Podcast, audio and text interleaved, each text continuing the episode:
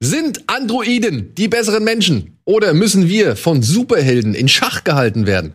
Oder findet man irgendwo einen Mittelweg, wie es die Mandalorianer machen? Das alles jetzt hier und mehr bei Bada Binge.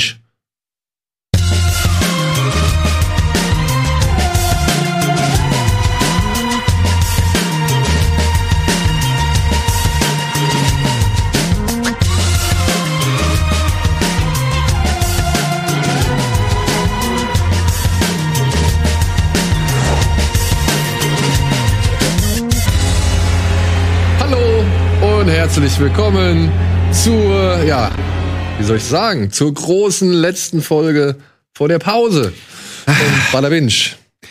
Wir Ich bin, immer noch nicht, bin immer noch nicht ganz zufrieden, dass wir schon so früh wieder Pause machen. so früh. Und doch ständig kommt was raus. Eigentlich grad- darf man gar keine Pause Ich wollte gerade sagen, machen. ist ja nicht so, dass jetzt die Serien plötzlich aufhören, Ja. ausgestrahlt zu werden. Du, wer weiß, wie lange die Pause geht.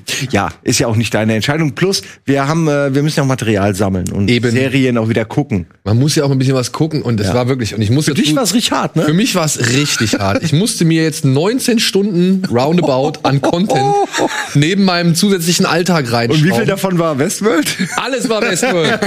Alles war Westworld. Ich habe keinen Film geguckt, seit ich mit Westworld Staffel 2 angefangen habe. Keinen. Aber jede einzelne Folge ist doch wie ein Film. Ja, das so ist- wie, in das der ist dritten Staffel, wo die eine, wo der, wo er die Filmdroge nimmt. Ja. Da musste ich an dich denken. Das ist tatsächlich, das ist tatsächlich dann auch eine kleine, aber halt, äh, ja. Ne? Kommen wir noch Trotzdem nicht ganz entschädigende Entschädigung. Ah, okay. So, aber wir haben natürlich noch ein bisschen mehr. Wir wollen heute über Westworld reden, so viel steht fest. Das ist auf Wunsch von Simon entstanden. Und ich glaube von dir auch, ne? Du warst es auch schon liebend gerne. Und ich habe es jetzt endlich dann auch willst geschafft. ja nicht umsonst geguckt. Man will es ja nicht umsonst geguckt haben. Darüber hinaus soll es auch noch mal kurz über das äh, ja, Ende oder die zweite Staffel von The Boys gehen. Da wollten wir auch noch mal drüber reden, was wir auch beim letzten Mal nicht geschafft haben. Wir müssen, wir müssen natürlich über The Mandalorian, die erste Folge der zweiten Staffel reden. Denn ich glaube, da sind wir hier alle auf einem Nenner. Und trotzdem gewähren wir natürlich auch Simon seinen Wunsch. Ganz spontan. Das kam vor zwei Tagen erst raus. So. Sag mal, kann ich noch Dune mit reinbringen? Du kannst Dune, Dune, ne? du kannst Dune gleich im Zuge von Mandalorian mit reinschmeißen. ja, okay. Ja? Guter Hast Punkt. du Dune gesehen? Nein, was? Der gibt's Ich doch gar vor nicht. kurzem, klar, es gibt Dune und Children of Dune. Die Serien. Okay, Hast du denn inzwischen diese Sandbox bekommen, die wir bekommen Ja, haben? vielen Dank nochmal dafür. Okay, das war echt schön. Da habe ich mich sehr gefreut, weil ich hatte Children of Dune als, nee, umgekehrt, ich hatte Dune als äh, Box, also als DVD und Children of Dune noch nicht, weil Children of Dune gibt's bei Amazon Prime. Und daher war das ganz cool, die jetzt dazu zu bekommen, in dieser schönen Version. Dankeschön dafür. Die Sandbox für Sandro. ja, und deswegen geht's jetzt zuerst mal, äh, bevor wir hier in die großen Themen einsteigen, um eine kleine neue Serie, die ähm, unter anderem von Nick Frost und Simon Peck Ja. produziert wurde. Sie ja, heißt das Truth- reicht fast schon. Ja, Oder? Manchmal könnte man sagen, das muss reichen, um zumindest Bock auf die Serie zu haben. Truth Seekers heißt Ja. sie. Ist seit dem 30. Oktober, glaube ich, auf Amazon Prime erhältlich. Und worum geht es, Simon? Ja, äh, es geht äh, wie, naja, wobei der Name könnte auch alles Mögliche sein, ne? Die könnten auch irgendwie sowas wie WikiLeaks machen oder so. Aber es sind tatsächlich Geisterjäger, wobei auch das mit den Geistern auch nicht so klar zu sehen ist, sondern es geht eher darum, mysteriöse Dinge aufzudecken, so ein bisschen wie so Scooby-Doo. Ähm, wie so, ja, wirklich ein bisschen was hat's davon, weil Oder sie werden, ne? äh, ja, das Ding ist, sie werden, sie fangen Ja, natürlich, sie fangen ein bisschen aber auch. Es hat so ein bisschen diesen, diesen Vibe auch. Ähm, aber sie sind schon sehr offen gegenüber dem Übernatürlichen. Und es passieren auch meistens eher so Geisterphänomene. Also es geht schon in diese Richtung. Aber das Schöne ist, dass sie nach und nach im Laufe dieser ersten Staffel wirklich so eine Art Team aufbauen, die dann tatsächlich halt so, sie haben es nicht geplant, aber es ergibt sich so, dass sie irgendwie die ganze Zeit Geister jagen. Das liegt mehr oder weniger daran, dass einer der Figuren, die in dieses Team dazukommt, Nick Frost spielt in dem Moment den, den typischen Fanatiker, der halt seit 20 Jahren, der sich auskennt, der jedes übernatürliche Phänomen direkt benennen kann. Äh, und der hat aber nie Glück gehabt und hat nie was richtig gesehen, so. Außer so ein Video, was er dann ganz stolz zeigt, wo sich über den Zeitraum von neun Stunden eine, Eine Tür, Tür schließt. und du denkst, okay, diese Art von It's not slamming, it's slow. Ey, und dazu muss ich sagen, ich habe ich hab ja meinen, ich habe diesen Monday Podcast. Da hatten wir in Folge drei hatten wir einen Geisterjäger. Das ist der Nach Nachbar von einem Freund von mir, mit dem ich den Podcast mache. Und das ist ein netter Kerl, aber der jagt halt auch Geister. Das ist exakt so eine von diesen Personen, ne, die dir dann erzählt, ja, aber da ist da einmal war ich dabei, da war da diese äh, weiß ich nicht, diese Münze ist da drei Meter über den Weg gewandert. Wie erklärst du dir das? Ich dachte, der ist Anwalt. Moment, der ist Geisterjäger. Nein, nein, nein, sein Nachbar ist, äh, so. ist Geisterjäger. Und äh, da ich das spannend fand, hatten wir den ja dann geil. mal äh, im Interview da und Geil. hat sogar noch ein zweites Interview mit Day gemacht. Also es ist, ich finde das Thema irgendwie lustig, weil für viele ist das so eine Art Hobby. Die finden das interessant, man kann Übernatürliches ja auch nicht ausschließen. Also, Nummer, ne? Kleine Anekdote. Ja, gerne. War mal für, ich glaube, es war Insidious 3, Mhm. war ich mal in Los Angeles gewesen. Auf so einer, ja, Promotour. Und da gab's dann halt auch eine Geister, Geisterjagd oder eine Geister-Experience. Denn da wurden wir mit, mit einem Typ, der das tatsächlich professionell macht, der eine eigene Webseite hat und der über diese Webseite sogar Equipment Der hat diese verkauft. Geräte und so. Ja, ja, ja, der- Das. Das ist so geil. Der hat halt diese, der hat halt diese komischen Ausschlaggeräte. Keine Ahnung, wofür die halt sind. Ey, die, die irgendwas Ja, die, halt. me- die messen, keine Ja, Ahnung. Ey, die Staub oder? Die messen zum Beispiel Elektrizität, Elektrizität in der Luft oder sonst irgendein Quatsch. so, Also es ja. ist schon, die Messung ist schon, ist die, die funktioniert nur. Was? Was hat das mit Ja. Geistern vor allen Dingen zu tun? Und mit dem Typ waren wir auf der Queen Mary 2. Okay. Ja, und sind da halt über die Queen Mary in dieses zum Beispiel, ja, in den Maschinenraum und dann sind wir dann in so eine riesengroße Halle, die halt stillgelegt ist, also so ein, was ich, Stau oder, oder, oder, wie nennt man das, äh, diese, diese Räume, die halt volllaufen können, wenn irgendwas passiert und dann Ja, ja. kann man die abschotten und so. Ich, ich habe keine Ahnung. Auf jeden Fall so riesengroße, hallenähnliche äh, Räume in diesem, in diesem Schiff. Und dann hatten sie uns da in, eine, in eine, so eine kleine Kammer geführt, da stand dann ein Richtmikrofon, dann durften wir uns alle Kopfhörer aufsetzen, dann mussten wir hören, ob was irgendwie zu hören ist. Ja, wie gut. Und du hast natürlich auf jedes kleinste Kratzen oder sonst irgendwas gehört. Aber das Ding hat halt natürlich auch irgendwo oben im Schiff sind ja Restaurants und was weiß ich. Ne? du nimmst alles Mögliche du nimmst alles Mögliche Eine auf. fucking Maus, die da irgendwo Ja, und dann waren wir aber in diesem scheiß Schwimmbad, ja. Da gibt's so ein stillgelegtes Schwimmbad, wo halt mal Leute umgekommen sein sollen. Unter anderem auch Kinder. Und ey, fuck, ich weiß nicht, was sie gemacht haben so, aber sie haben halt irgendwas gemacht. Oder es war halt irgendwas da. Und das spielende Kinder gehört. Und ich, also, man hat Kindergeräusche gehört. Ja. Ja, ja. Ey, das mein- ist halt so einfach, sowas zu generieren. Da fallen mir eine Million Varianten ein. Aber die Frage ist jetzt, weiß der, dass da irgendwas halt oder klingt, dass man halt auf eine ausgehen könnte, ob es jetzt irgendwie Kindergeräusche, also dass es jetzt wirklich Kindergeräusche sind, oder initiiert er das? Aber so oder so hat er ein Business draus gemacht.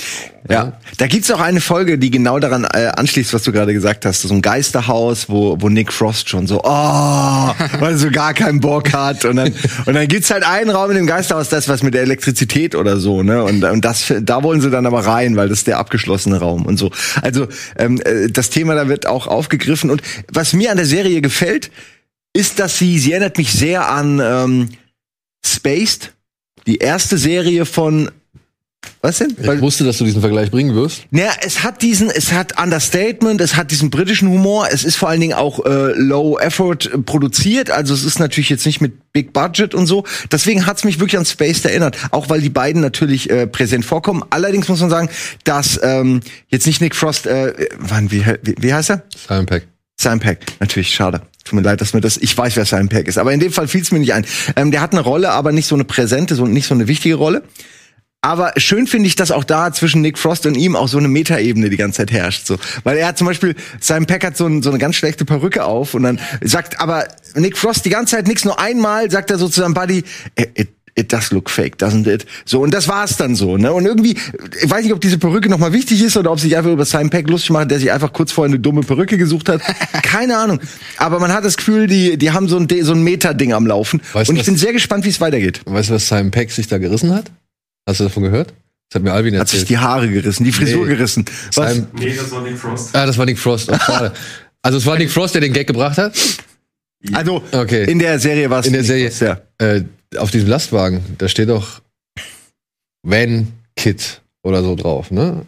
Auf seinem, äh, auf seinem Ja. Geisterjäger-Van. Und er hat halt Wank It draus gemacht. ist dir nicht Hat sie wohl aufgefallen. für mehrere tausend, ich glaube im fünfstelligen Bereich, mussten sie das korrigieren digital. Weil es halt dann Nein! mal zu sehen. Digital vor allen Dingen. Das ist ja geil. geil. Oh Also, es ist eine schöne, sympathische Serie mit diesem britischen Flair. Es geht um Geister und übernatürliche Dinge. Es geht aber vor allen Dingen auch um Freundschaft und um äh, sich selbst isolierende Menschen so. Und es geht meiner Ansicht nach darum, dass eine Intervention stattfinden muss, dass Nick Frost mal abnehmen muss. Weil der ist einfach zu dick mittlerweile. ist wirklich der ist mittlerweile ganz sehr massiv Der ist geworden, fucking massiv fett und un derbe ungesund dick.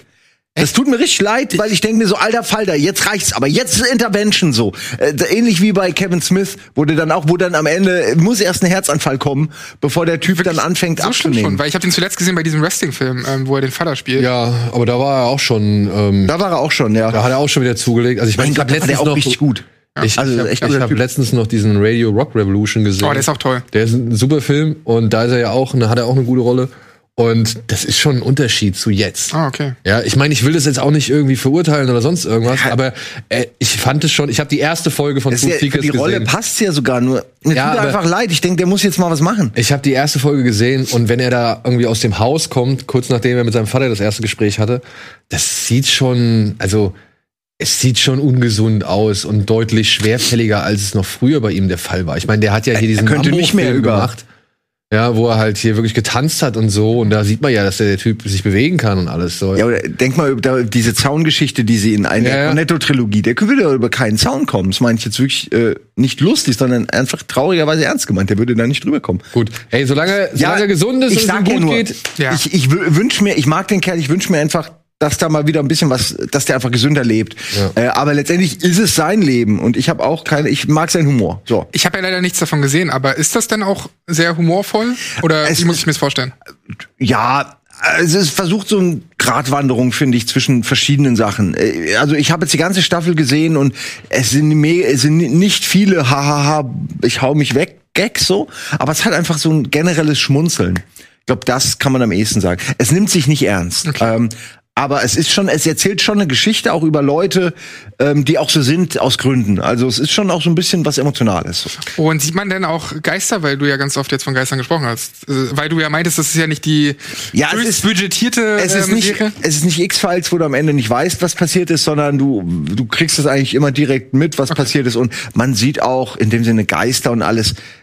Ich habe jetzt nicht das Gefühl gehabt, es wäre sehr teuer gewesen, was sie da machen. Aber stört das? Oder also, weil wenn die scheiße aussehen, Nö, ich dann, fand, äh, fand das dann kann es ja rausreißen. Also ich kann nur von der ersten Folge jetzt Ja. sprechen. Ich habe die erste Folge gesehen. Und natürlich ist der, der, der Vergleich zu Space ist natürlich naheliegend, ja. Gerade wenn du halt die beiden hast, die das ja wohl auch mit den Autoren, also mit zum Teil Autoren von Space. es sind auch die haben. kleinen, verräumten, zugeräumten Wohnungen. Es Ja, ist ein bisschen ja. das Set auch. Ja, ähm, ich finde, da wird auch versucht, den Humor aufzugreifen. Ich muss aber trotzdem sagen, nur anhand der ersten Folge Ja, gesprochen, ist doch cool. Dass das schon ein Edgar Wright da fehlt. Ja, weil Das stimmt. Ja. es ist nicht so verspielt und nicht so auch mit der Kamera gespielt, wie es bei den Edgar Wright-Filmen irgendwie üblich ist. Und auch Spaced, muss ich sagen, hat sich mehr Gags mit der Inszenierung noch erlaubt, als dass es jetzt zum Beispiel die erste Folge von Truth Seekers gemacht hat. Meiner Ansicht nach, ja. Schade, weil ich stehe ja- ich stehe ja vor allem was genau auf ich- solche für mich Spielereien halt. Ne? Und was ich ein bisschen schade finde, ist, also sie machen es dezent, aber gerade in der ersten Folge, da gibt's ja schon so eine gewisse übernatürliche, wie soll man sagen, einen, einen gewissen übernatürlichen Effekt, den man halt als Zuschauer auch sehen kann. Hätten sie den weggelassen, sondern hätten sie einfach nur Mhm. Punkt eins, Punkt zwei im Wechselspiel, so sage ich jetzt mal, gemacht. Und dann aber am Ende kommt diese Stimme und plötzlich äh, bewegt sich jemand ganz anders. Das wäre viel, viel eindringlicher gewesen. Das hätte mir, also da, da hätten sie sogar wirklich einen Horror Ja, sie draus hätten- kreieren können. das ja. ist so- Aber sie machen Ja. es dann wieder irgendwie ein bisschen zu offensichtlich. Und das finde ich halt schade. Denn so hast du natürlich die Metaebene, gerade am Anfang. Kommt ein, eine tolle Szene mit Malcolm McDowell, der seinen Vater spielt irgendwie. Oh, jetzt auch. Stimmt, haben wir ganz vergessen zu erwähnen. Ja, Der spielt auch richtig gut. Und, und äh, also wie die beiden sich halt dann anfrotzeln, so, das ist schon echt lustig und das ist cool. Und das ist auch dann da, fand ich halt, das war so der, der stärkste Spaced-Moment für mich, wo sie dann halt auch wirklich in Filmtiteln einfach nur sprechen. So, ja, wo er dann sagt so, ey, hier, was ist mit meinem Fahrstuhl zum Schafott? So, äh, weil er halt auf so einem Ele Elektrofahrstuhl die Ja. Treppe sitzt, Ja, ja, so, ja. ja. Und vorher noch äh, gibt's noch so ein, zwei andere, was, die, das sagen sie einfach nur in fast einen Filmtitel und dann vielleicht noch zwei, drei ein Verb und noch was dazu und dann war's das so. Aber das ist so diese typische Art und Weise, wie Spaced früher irgendwie mit, mit Metaphern oder mit Nerds Vollgepackt mit Inhalten Zitaten, umgegangen ja. ist und Zitaten umgegangen ist.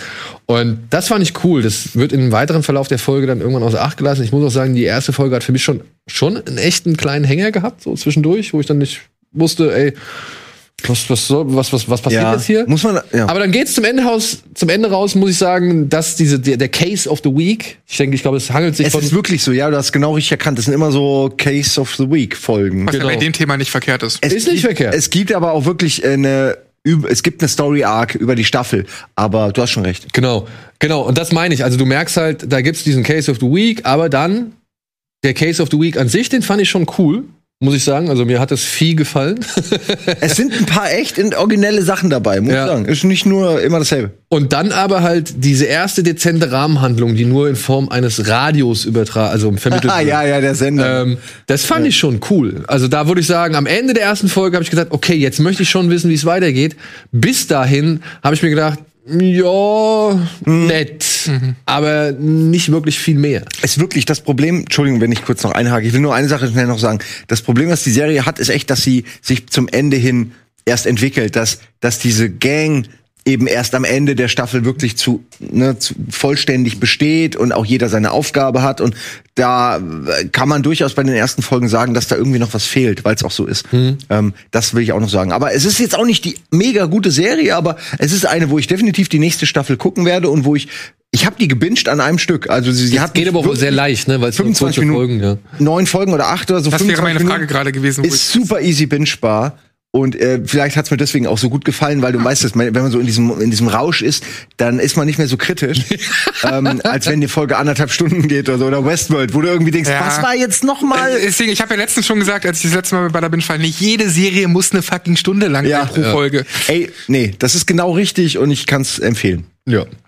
Gut, wo machen wir denn jetzt weiter? Meinst du, wir kriegen The Boys so schnell abgehandelt? Nein, Schnell, aber, ich äh, habe immer noch ein bisschen Zeit. Ne? Ja. Zeit ist ja noch und dann können wir ja trotzdem nach der Pause auch noch weiter sprechen. Ja, okay, komm, wir machen wir mal mal, machen wir mal The Boys, würde ich sagen. Liebe Leute, und zweite Staffel? Saugeil. Also ohne Scheiß, ich hatte in diesem Jahr selten so viel Spaß wie mit The Boys. Auf äh, unterschiedlichen Ebenen. Also es hat mich nicht nur vom Humor her bekommen, von der äh, Böshaftigkeit her, sondern auch ein bisschen Herz gehabt. Mehr als Staffel 1 für mich. Ja. Ja, was die Fam- Familiengeschichte angeht. Das Ja. ist ein bisschen das Herzstück in meinen Augen. Du meinst Butcher. jetzt Butchers äh, Familiengeschichte. Vielleicht sollten wir nur eine kleine Warnung vorweg schicken, äh, liebe Leute. Ey, ich, wir machen Spoiler-Alarm, oder? Weil es Ja. Ist schwer sonst. ja, Es, du kannst hier nicht.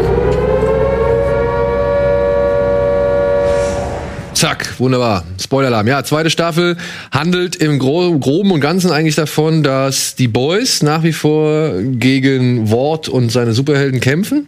Homelander aber so ein bisschen bei Ward das Zepter übernommen hat und so ein bisschen der Unberechenbare geworden ist, dem sich keiner entgegenstellt, außer vielleicht dem ja großen Konzern-CEO, äh, dargestellt von Juan Carlo Esposito. Der macht das so gut schon wieder. Ey, Ich mega. liebe den.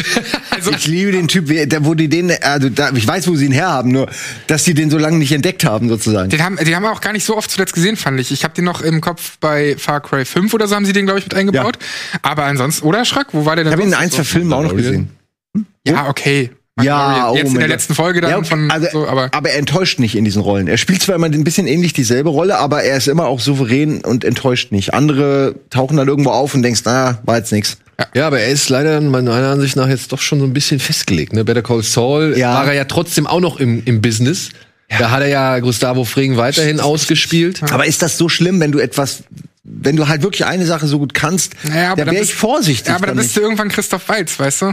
Also, Ja, da das war es ja dann das Problem so. ist auch scheiße gelaufen, ne? Ja, Und ruckzuck bist du wirklich Typecast und, und bist halt immer nur auf die eine Rolle abonniert. ich würde sagen, dann er ist es schon. Also Ja, ich glaub's auch, er ist es schon. ich sehe ihn so schon Ja. eigentlich. Nur kurz zur Geschichte. Wie gesagt, die Boys zusammen mit Starlight versuchen weiterhin Ward zu Fall zu bringen. Ward muss sich irgendwie aber um die eigenen Geschäfte kümmern, denn es wurde ja bekannt in der letzten Staffel, dass die Superhelden mit Hilfe einer Substanz namens Com Compound V äh, erschaffen worden sind. Also sie sind nicht von Natur aus, also sie wurden nicht als Superhelden geboren, sondern sie wurden zu Superhelden gemacht.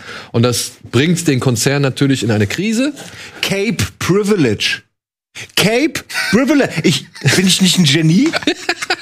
Das kam dir gerade. Das kam mir gerade, wo ich dachte, so, wie, wie kann man das denn nennen? Weil das ja eigentlich voll unfair ist, dass wer, wer, wer entscheidet denn, wer das Serum kriegt? Genau, wer entscheidet, wer das Serum Cape kriegt? Privilege. Fuck, ich hoffe, das kommt irgendwann in der nächsten Staffel äh, von hier, äh, von irgendeinem, äh, der, der, der Kritiker kommt es oder so. Ich fänd's so geil. Entschuldigung, mach Ja. bitte weiter. Ich tut mir leid, ich will nicht Und um so ein bisschen Homelander unter in den Griff zu kriegen oder halt wieder ein bisschen Ordnung in den Laden zu bekommen, hat man einen Superhelden oder eine Superheldin rangeholt namens Stormfront, die sich aber dann doch nicht so ganz vielleicht im Sinne des Konzerns entwickelt, aber irgendwie auch mit. Homelander anbandelt, was zu einer ja doch sehr folgenschweren Allianz kommt. Ich glaube, so viel kann man zur zweiten Staffel auf jeden Fall mal sagen. Und das ist so abgefahren, diese Rolle von Stormfront, weil ich weiß noch, als wir das letzte Mal hier saßen, haben wir ja auch schon über die ersten Folgen von The Boys gesprochen und Mann. dachten so, ja, wie cool ist sie denn? Die kann ihm Paroli bieten und wir fanden die so sympathisch irgendwie, weil sie ja auch so dann humorvoll spricht und alles so mega drüber und, und immer so in die Fresse verbal gibt. Und letztendlich stellt sich heraus, dass sie halt einfach aus der NS-Zeit kommt Eine und NS-Motive. Ja, ja. und, und einfach, äh, also das ist irre, diese die Entwicklung. Diese Entwicklung ist, ja. von ihr ist einfach unfassbar und natürlich funktioniert auch das äh, Feindbild, äh, also Nazis als Feindbild funktioniert halt immer, äh, auch im, im echten Leben. Ja, aber sie zeigt ja auf, und das ist ja, das finde ich mit den stärksten Aspekt an der zweiten Staffel The Boys, sie zeigt ja auf, wie die, ja, die liberale Meinung oder das liberale Weltbild Wie von nah ihr das manipuliert wird und wie, wie dicht sie an sich da bewegt, ohne irgendwie aufzufallen. Ja, also einer der, wie gesagt, meine liebsten Sprüche ist von wegen, ey, du hast eine Armee, gib mir einfach 500, äh, 5 Millionen irgendwie mit dem Computer und ich äh, mach deine Armee platt, so, ja. das ist eigentlich fast schon auch diese, also Ja, es das ist diese größte, Cancel Culture und das ist fast auch schon genau, das ist das größte Spiegelbild als Serie, was dieses Jahr hätte kommen können für auf Amerika. Wir hatten es ja beim letzten Mal auch schon, was, was Ja, Medienkonsum angeht. Ja, was Medienkonsum angeht und was, äh, ne, wie, wie Trump Medien benutzt hat. Watchmen stimmt, ist auch ein gu- gutes Beispiel dafür. Aber The Boys macht das sehr, sehr gut, finde ich. Diese Ja, ja. ganzen, da steckt ja so viel drin. Naja, beziehungsweise Durch dieses Überzeichnete wird's ja auch noch deutlicher und man, ah, okay, ja, ja, ich verstehe. Und nebenbei macht The Boys halt dann noch unglaublich viel Ja, Spaß, ist- weil sie halt auch unglaublich viel Quatsch machen, den sich halt sonst kaum einer traut. Wie zum Beispiel mal eben beim, keine Ahnung, beim Dry Sex den Kopf eines anderen Mannes zerdrücken oder so. Ja? Ja, oder Ey, die Szene, die war schon im Trailer, dachte ich schon, wer das wohl ist, stellt sich raus, kein, keine wichtige Person, aber Alter, die Szene. Oder die scheiß Pimmel-Szene, Alter. Das ist doch, was macht, was zur Meinst du Hölle ist da den, denn den, passiert? den Wank am Horizont? oder Nein, der Riesenschwanz, der, Als sie in der Irrenanstalt sind und Mother's Milk von diesem sag nicht, du hast es nicht erkannt. Um ehrlich zu sein, weiß ich, nee, um ehrlich zu sein, hab ich den wohl verpasst gerade. Da, da kommt ein Riesendödel. Der kommt so raus aus der Hose und äh, wirkt ihn dann. Ach, okay, das Ding, was einen wirkt, dann stellt sich raus, das war wohl der äh, Schlong. Ja, genau. Ja, ja, ja, aber ja, zugegeben. Aber sie schicken, sie machen es geschickt, weil man wirklich am Anfang gar nicht weiß, was das Ja. ist. Naja, die Vorhaut ist nicht zurückgezogen. Ja, naja, du erklär irgendwann. Aber es kehrt dann ja so zurück in die Hose und spätestens dann wird klar, was es ist. Hatte ich schon Oh wieder Gott. vergessen, ja. Also das war wirklich. Also das das war- wo siehst du das sonst? Das muss man sagen, dass Ja. The Voice wirklich, die gehen da einfach noch Aber drei, drei froh- Schritte, drei Schritte weiter. Aber ich bin froh, dass sie auch zehn Schritte zurückgegangen sind, was äh, das Comic angeht. Also, dass sie nicht die Dinge vom Comic bieten, weil das ist einfach äh, zu eklig und a- absurd. Also, ich weiß nicht. ja, ich kenne nur wenig davon. also wann immer ich äh, Sia zum Beispiel, der der hat die alle gelesen und äh, hat jetzt gesagt, er hat aufgehört, weil das ihm einfach zu krass ist. Und nee, es ist wirklich, da gibt's diesen einen Superhelden, der muss immer, äh, wenn er was sieht, was er bumsen will, dann bumst er das. Und das ist egal wann und wo und ob die gerade auf dem Weg zur Arbeit sind oder also quasi zur Mission und fliegen. Der bumst dich dann. Also so, ich meine, nein, das ist halt, das denke ich mir ja nicht aus, aber das ist halt einer der Charaktere im Comic. Und auf dem Niveau geht's halt auch die ganze Zeit weiter. Das muss man halt auch schon. Also ich finde die Serie deutlich besser als den Comic bisher. Von dem, was ich gehört habe nur. Weil die einfach nicht so, ja, die ist halt nicht so aufgedreht und nicht so, ja, Sex, Sex, Sex, edgy, edgy, edgy. Und immer wenn er kommt, explodiert irgendwem der Kopf oder so. Also so auf diese Masche habe ich das Gefühl, geht der Comic. So pubertärer äh, Idiotenhumor. Ich wiederhole nur, was mir gesagt wurde. Ich finde schon sehr drüber. Weil Alvin, Alvin hat sowas auch schon, glaube ich, erwähnt, oder? Ah, Das okay. ist schon sehr interessant, weil ich finde die ja schon auch sehr drüber und kann mir kaum Ey, vorstellen, wie dass, gesagt, die, es ist runtergedampft. dass die Comicreihe noch heftiger Doch, ist. So. doch. Naja, die Comic, also Das garantiere ich dir. wenn ich das noch richtig in Erinnerung habe, was Alvin so erzählt hat, in den Comics zum Beispiel wird ja Butchers Frau von dem ungeborenen Kind äh, in zwei Hälften. Kann ja auch noch kommen. Ja, okay, das kann kommen. Das wäre auch. Frau? Nee, das Nee, der Moment. so nicht mehr kommen, aber Nee, ich, ich habe verstanden, dass der Sohn die Frau. Nee, die schwangere Ah, Frau okay. Nee, wird sorry. von ihrem ungeborenen Kind in zwei Hälften geschnitten oder beziehungsweise das Kind brennt sich den Weg frei. Ah, okay, ich habe gedacht, dass irgendwann später das Kind noch mal Scheiße baut. doch das finde ich aber, das wäre aber, finde ich schon auch eine typische Boys-Szene, die man eigentlich auch so im, in der Serie erwarten kann. aber Wenn- ich Nein, weiß- ich will das nicht, ich sag ja nur, Ja, ja. Das ist schon eine krasse Szene, aber ich glaube, wo, wo die runtergedampft haben, ist dieser ganze Sex. Und so zum Beispiel ist der, ist diese äh, von The Deep, diese Belästigung. Äh, Alvin, korrigiere mich, wenn ich falsch äh, sage, aber das ist ja eigentlich im Original halt ein Massengangbang. Und das zeigt ganz gut, wie unterschiedlich diese Geschichten erzählt werden. Bei dem einen ist es halt The Deep mit sexueller Belästigung, die noch glaubwürdig erscheint. Bei dem anderen ist es ein mega Gangbang mit allen Beteiligten dieser Seven, wo du denkst, okay, jetzt weiß ich halt schon, wie alle drauf sind. Aber da ist Ach, halt stimmt, das, Mysterium. Ist, das weg. ist diese Insel, zu der sie dann immer äh, hinreisen, um da halt eben diese Gangbangs veranstalten. ich weiß es nicht. Also ich habe, ich kenne nur die, die quasi die Taglines, was da so passiert. Aber ist Und ja ich dachte mir echt, das ist also, das passiert direkt am Anfang. Ja. Okay. Aber ist ja auch interessant, ähm, weil dann gibt's ja die Frau, die ja hier in der Comics-Reihe oder in der Serie, Moment, in der, in der richtigen Serie Ja. auf Amazon ähm, eine große Rolle spielt. Die gibt's ja dann in den Comics quasi nur bis zu dem Tod direkt bei der Geburt. Genau. Abgefahren, okay. Weil hier spielt sie ja echt eine große Wir Rolle. wie und, Game of Thrones, und, so unterschiedliche- Ja, und die Szene, wo sie dann halt ja, wir sind ja im Spoilerbereich, ähm, wo sie dann ja stirbt, die ist ja auch tragisch, so wie sie jetzt ist. Ja, Ja, und das halt quasi umgemünzt und daraus was anderes äh, ich find, Gutes gemacht. So. Ich finde, damit haben sie tatsächlich dann noch mal den Konflikt, der in den Comics schon vorher existiert hat, dass Butcher ja jetzt nur mal mit diesem Kind irgendwie klarkommen muss, beziehungsweise realisieren muss, dass dieses Kind seine Frau umgebracht hat. Den haben sie jetzt halt natürlich auf einen späteren Zeitpunkt irgendwie verpflanzt.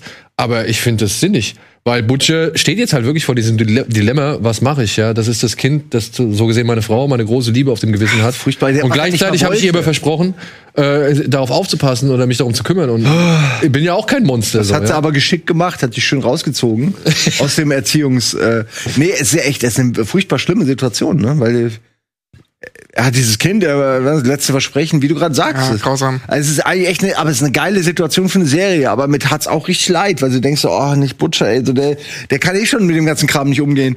Ja. Ähm, ohne jetzt die Comics zu kennen, aber das ist ja auch die Kunst, denn aus dem, was in den Comics bekannt ist, sowas zu machen, was trotzdem noch Sinn ergibt, dich irgendwie mitreißt, ähm, Parallelen aufweist zu der echten Welt, also ganz viele Anspielungen sind ja nun mal auf unsere echte Welt und was auch so Cancel Culture angeht und was ja, und nicht nur so einseitig, nicht nur äh, Nazis sind doof, das Genau. weiß jeder, sondern irgendwie ein bisschen filigraner, ein bisschen. auch was zum Beispiel ähm, was zum Beispiel äh, Political Correctness angeht. Das ist auch nicht einseitig. Ja. So, ne? Das ist gut. auch da manchmal so irgendwo dazwischen so.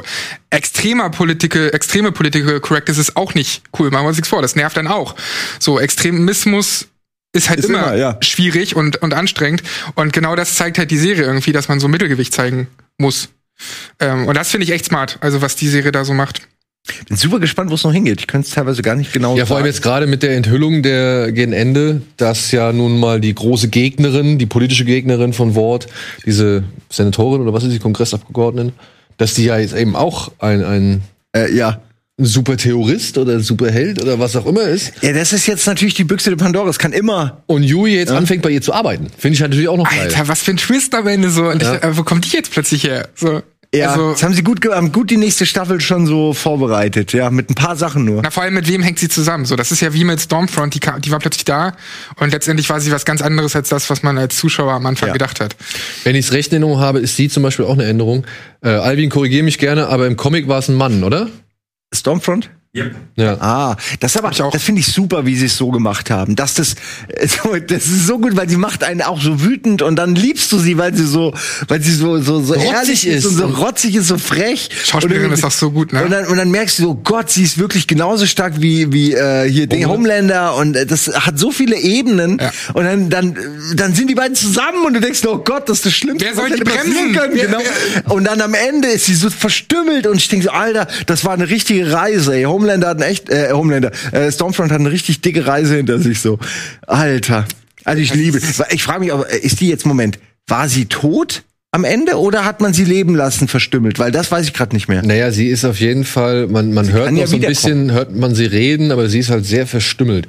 Keine Ahnung, Aber- ob sie sich regeneri- regenerieren kann. Ich glaube, das sind ja die wenigsten, die das Ja, irgendwie. vielleicht versuchen sie es irgendwie und dann läuft da was schief und dann wachsen hier Tentakel oder ich kann ich nicht ich erwarte alles, aber Ja, ich erwarte nicht, dass der Charakter jetzt einfach weg ist. Ich hoffe, ja, es könnte weiß noch mal, ein, es könnte noch mal ein richtig starker Antagoni- Antagonist werden, wenn man, Ja. ihn, wenn man sie zum Beispiel an irgendwelche Maschinen anschließt. Genau. Ich sehe auch, ich sehe ihren Kopf auf so einem Nazi-Roboter. auf so einem riesigen Nazi. Jetzt kann alles kommen, so. Also Auf einem Panzer. Ja. Auf einem richtig schönen Tiger oder Mit so. Ketten und so Königstiger. Ey, ey, ich traue denen alles zu, wirklich. Es ist wirklich so. Es ist ja auch so faszinierend. Also was ich mit am faszinierendsten finde an dieser Serie ist, dass ja auch das so unangenehm ist, so ein Homefront, so ein so eine, nee, wie heißt die doch? Homefront? Stormfront. Stormfront. Stormfront und Homeland, jetzt habe ich die schon vermischt. Ja, ne? So wäre auch der neue Name von ihrem Couple dann irgendwie. Wäre auch ein gutes Spin-off, die beiden. Äh, Kind. Dass die so unangenehm sind, dass man da so Bösewichte hat, wo man sich die ganze Zeit fragt, wer soll die denn stoppen? Ja. Und äh, das kenne ich kaum von, also es ist ja quasi wie Superman, nur halt in die komplett andere Richtung. Bei Superman auch, auch una- unaufhaltsam, aber alle Bürger und Bürgerinnen denken sich so, na gut, warum sollten wir ihn aufhalten? Der macht ja gute Sachen. In den meisten Fällen, in den meisten Comics. Und auf der anderen Seite hast du dann halt, dass wenn, wenn jemand so OP ist, nur halt das in die andere Richtung geht, dann ist das als Zuschauer ständig so unangenehm, weil es ist eine, eine, eine tickende Zeitbombe. Die ganze Zeit. Aber ist er jetzt wirklich böse? Ich meine, er versucht ja auch nur A, zum einen geliebt zu werden. Das hat uns die Serie ja mehrfach eingeprügelt. Ja. Ja, aber das Ja. habe ich beim Und letzten Mal jetzt zu mal- dir schon gesagt. So, Ah, es ist aber auch come schon, on. es wird echt eng für ihn, würde ich sagen, für die große äh, Kehrtwende am Naja, Ende. dass er durch seinen Lebensweg irre geworden ist, okay, das will ich gar nicht abstreiten. So, aber ich glaube trotzdem, dass er eine gewisse, ein gewisses Ideal hat, das gar nicht so verkehrt ist, Ich- ja. dass er halt nur leider ähm, auf Biegen und Brechen verfolgt. Und das ist halt das große Problem, weil er kennt keine Grenzen. Ihm wurden ja auch nie Grenzen gesetzt, beziehungsweise ihm wurde ja immer stets eingetrichtert, er Ja. ist grenzenlos, weil er ja der große Homelander, der Superheld ist, dem keiner irgendwie gewachsen ist, der stärkste, den sie jemals im Labor gezüchtet haben. So, was soll der anderes denken als okay, wenn mir hier einer Grenzen setzen will, akzeptiere ich nicht. Ja, also ich finde, Ja, ja, wie der Schauspieler, äh, ich habe den Namen leider zu. vergessen, Der ist so gut. aber aber den haben sie auch echt so krass maskiert noch, dass der ja noch schlimmer Ja, aber der und wirkt. Carl Urban, die tragen diese Serie so krass. Ey, und Karl Urban, Alter. also sollte Karl Urban wirklich der nächste Wolverine werden, Echt? Steht das im Kann Raum ich oder was? Also, es gab, ich habe eine Theorie auf, oder beziehungsweise so einen Vorschlag auf Twitter gesehen, äh, von wegen. Ey, wer denn sonst? Aber ist, ist Kyle Urban nicht auch schon zu alt, wenn du das auf 15 Jahre oder so auslegst? Also ja, jetzt warten wir doch mal, halten wir die Kirche doch mal im Dorf. 15 Jahre, wer, wer soll denn so weit denken, Alter? Naja, also als. Disney-Executive, der, da gehört es ja nun mal inzwischen dann hin, hast du schon geplant, natürlich so X-Men-Stuff auf 20 Jahre oder so zu planen. Ja, aber den kannst du doch, ich meine, dann ist Logan halt ein bisschen älter und dann, ich meine, Karl Urban ist jetzt auch nicht der, der, der Älteste, sagen wir es mal so. Was ist der? Mitte 40 maximal? Ja, in 20 Jahren, nach. der ist ja halt 65 und Guck nach. Na, ist, wirklich, ist wirklich eine Frage, wie weit man da denkt, glaube ich auch, aber mir würde jetzt auch vom Hype her keiner einfallen, der wo nicht Leute sofort sagen würden, ja, das ist er. Und er ist Weil auch so rough, ne? Er ist so rough, das passt ja auch Auf so einer jeden. Figur wie- Ey, mit dem dieses Bart, ganze- mit der- der Friese, Alles. Ist, ist wundervoll. Der Bart und das Image ist einfach bei ihm schon alles. Also einfach, Okay, okay, okay, man kann sich's gut vorstellen. 50. Wahrscheinlich ist er Er 50. ist 72 geboren, das heißt, er ist vier Jahre älter als ich. Ach, also er ist er schon 72. Ende 40. Ja, das Und wird schon schwierig. Das wird schon ein bisschen schwierig. Aber schade. Ja, Aber nichts, was bitte, bitte, bitte, wäre. liebe Macher, hier die Jungs, die um Deadpool und so rum sind, ey, schnappt euch den Mann und dreht halt so ein Extended-Ding, so ein Solo, so ein Solo-Auftritt. Ja. Ja. irgendwas. Wolverine im Deadpool-Universum, irgendwie so ein, so ein, so ein Sonderfall oder sonst irgendwas, einmalige Geschichte, könnte er perfekt machen. Es muss ja auch nicht alles in einem Universe passieren. Das hat ja Open Logan gezeigt. Das Genau. ganz geil Genau. funktioniert. Macht, macht man irgendwas wie Old Man Logan nur mit Carl Urban. Genau, Old Man aber Urban. äh, kurz zu The Boys nochmal, was haltet ihr denn von diesem äh, Weg von The Deep? Weil ich muss sagen, das hat mich nicht so sehr interessiert. Muss ich auch sagen, ich, da fand ich tatsächlich diese Kirche wesentlich spannender, die ja eindeutig Scientology Ja. aufs Korn nimmt, ne, wenn ich das richtig verstanden habe. Oder wenn ich das richtig deuten kann. Äh, aber ich muss sagen, The Deep hat mich generell, also die einzige Szene, für die der gut war, war die mit dem Wal. Ja, ich fand aber auch die Szene, wo sie ihn mit dieser Droge einsperren und er dann mit seinen Ängsten aufgrund seines, seines Körpers und diesen ähm, Kiemen? Ah, Kiemen, wie er damit präsentiert wird und mit seinen Kiemen redet und so seine Ängste verarbeitet. Die Szene fand ich schon auch stark. Aber ich stimme euch auch zu. Es ist so ein bisschen, man hat das Gefühl, die wussten, wo sie hingehen, aber dann haben sie sich anders entschieden irgendwie. Ja, weil, aber auch- weil man denkt immer, er kommt zurück so und dann schafft das aber nicht und dann kommt der andere aber zurück. Vielleicht wird daraus aber jetzt im dritten, ich glaube nämlich, wenn einer Redemption als Arc hat, dann ist er das. Ich glaube schon. Ich, Ich glaube, hoffe- der ist noch am ehesten einer von denen, der dann zu den Guten wechselt im letzten Moment. Oh nee, ich hoffe, der dreht völlig ab, Alter. Ich möchte den, Ja, das richtig- ist- ich möchte den richtig am Boden. Das ist aber sehen. eine Frage, genau. Aber wenn, dann dreht er ja ab, weil äh, hier nicht A-Train, wie heißt der? Heißt der A-Train? A-Train muss verrecken. Ja, genau. Aber A-Train nimmt ihm ja den Platz weg. Ja. Zu, äh, bei der Rückkehr. Und deswegen hat er, wird er natürlich diesen Hass entwickeln. Aber die Frage ist, äh, ob sich der Hass, ob er sich deswegen auf die gute Seite schlägt, äh, die quasi die Jungs bekämpfen, oder ob er noch mal eine ganz eigene Agenda fährt, oder ob er vielleicht mit der Kirche was macht.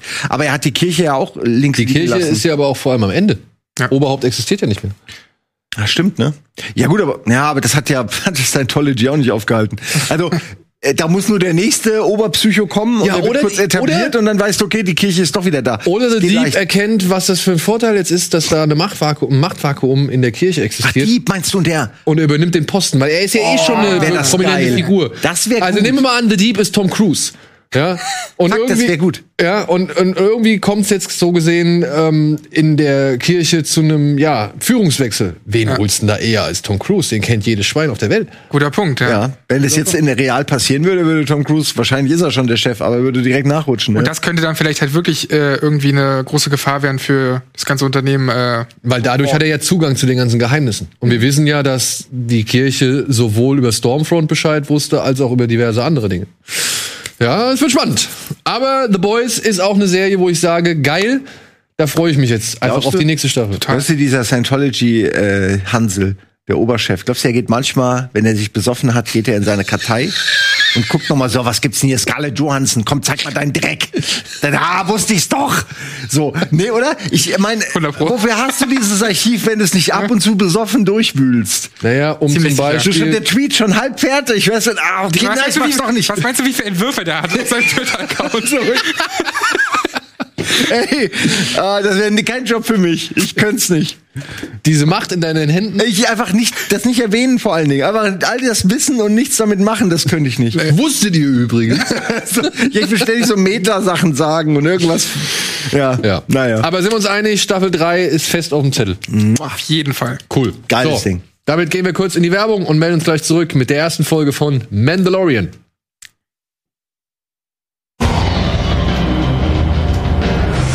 Hallo und willkommen zurück zur aktuellen Ausgabe Bada Mensch mit Sandro, Simon und mir. Und ja, wir waren bei The Boys.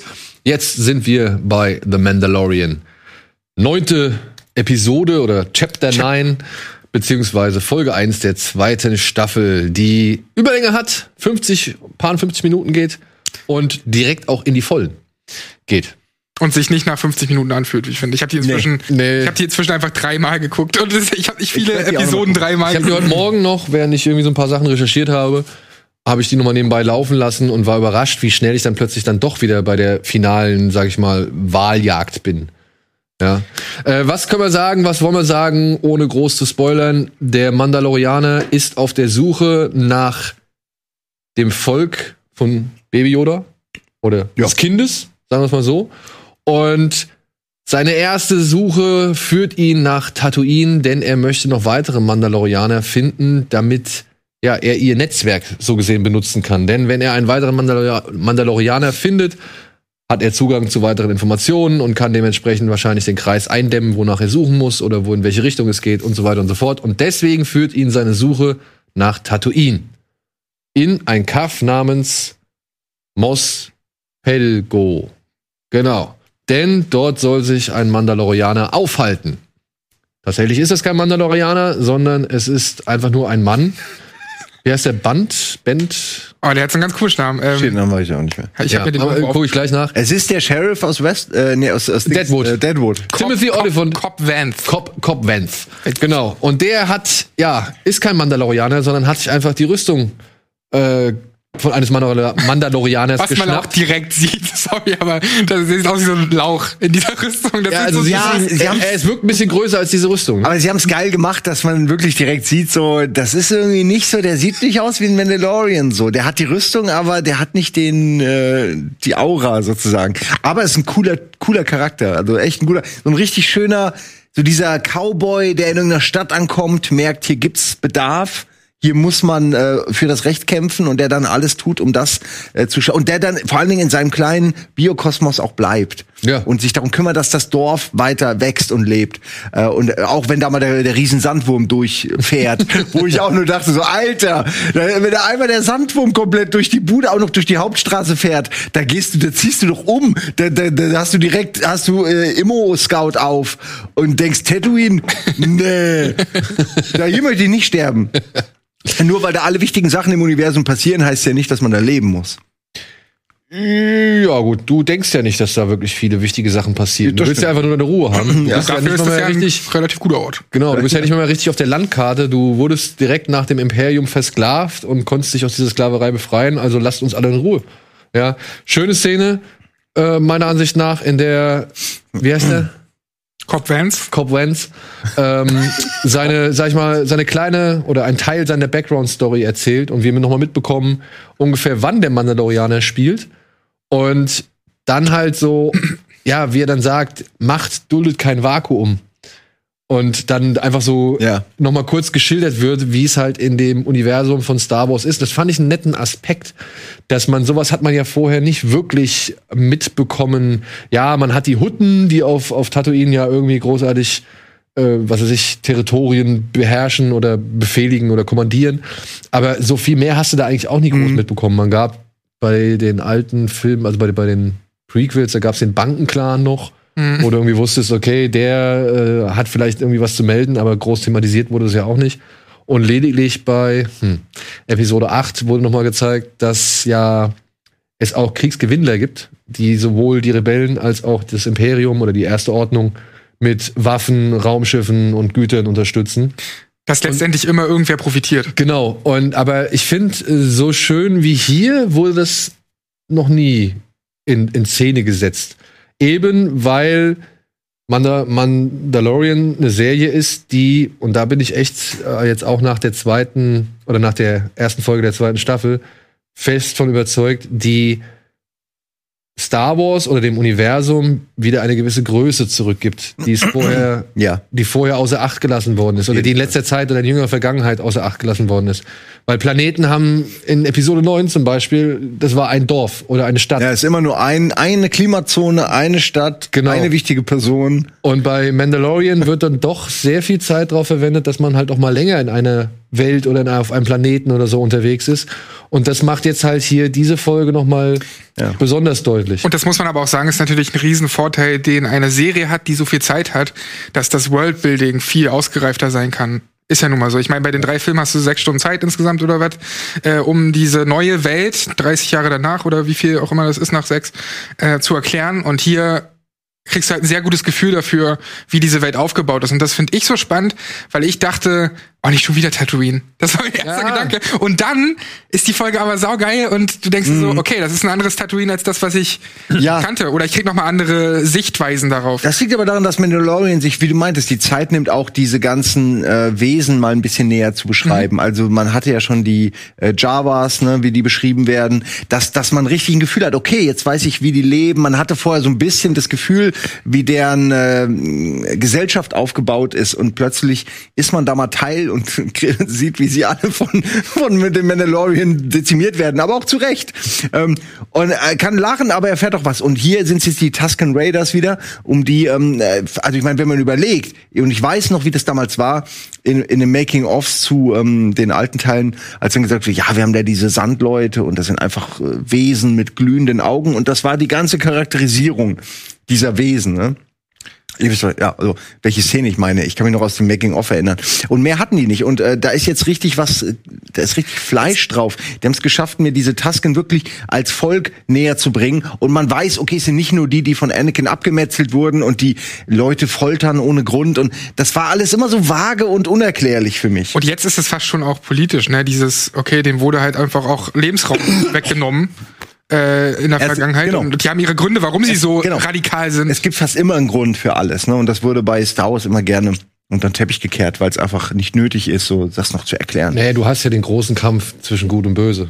Den haben Ja. sie ja natürlich nicht aufweichen wollen. Oder der wurde damals halt, gerade in den 80ern natürlich oder 70ern, ne, Ja. da muss man ja, Das muss man ja noch davon ausgehen, dass das Ding komplett in die Hose geht und kein Mensch dieses Ding, also diesen Film sehen will. Und dann hast du da echt was Teures auf die Beine gestellt mit einem Aufwand und mit Effekten und mit ja, Geld, was zuvor nie für einen Science-Fiction-Film ausgegeben worden ist oder für ein Märchen von mir aus.